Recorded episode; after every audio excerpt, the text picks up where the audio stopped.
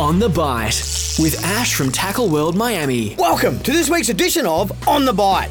First up this week, remember the two week window for demersal fishing by boat closes this Sunday, the 8th of October at midnight. With a good looking forecast for the weekend, why not make the most of it? Like Michael, landing himself a nice WA Jew during the school holidays. And Kobe's been out enjoying some light tackle sports fishing with our local southern bluefin tuna.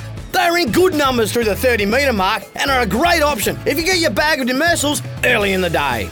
Freshwater is still fishing well, with springtime sunshine bringing on the bite of both trout and redfin, and the Westie boys even converted a redfin on fly throughout the week. Adams had an exciting week, landing himself a supersized sambo from the shore on a stick bait. A memorable catch that will take some beating, and our estuary is heating up, with good tailor and whiting becoming more and more active with the sunshine. This weekend's forecast is only going to help. And for the travelling anglers, check out the Spanish mackerel guy got free diving on a recent trip to the Ningaloo coast. Wherever you get a chance to wet a line this weekend, as always, good luck, tight lines, and remember, every day's a good day for fishing. On the Bite 97.3 Coast FM.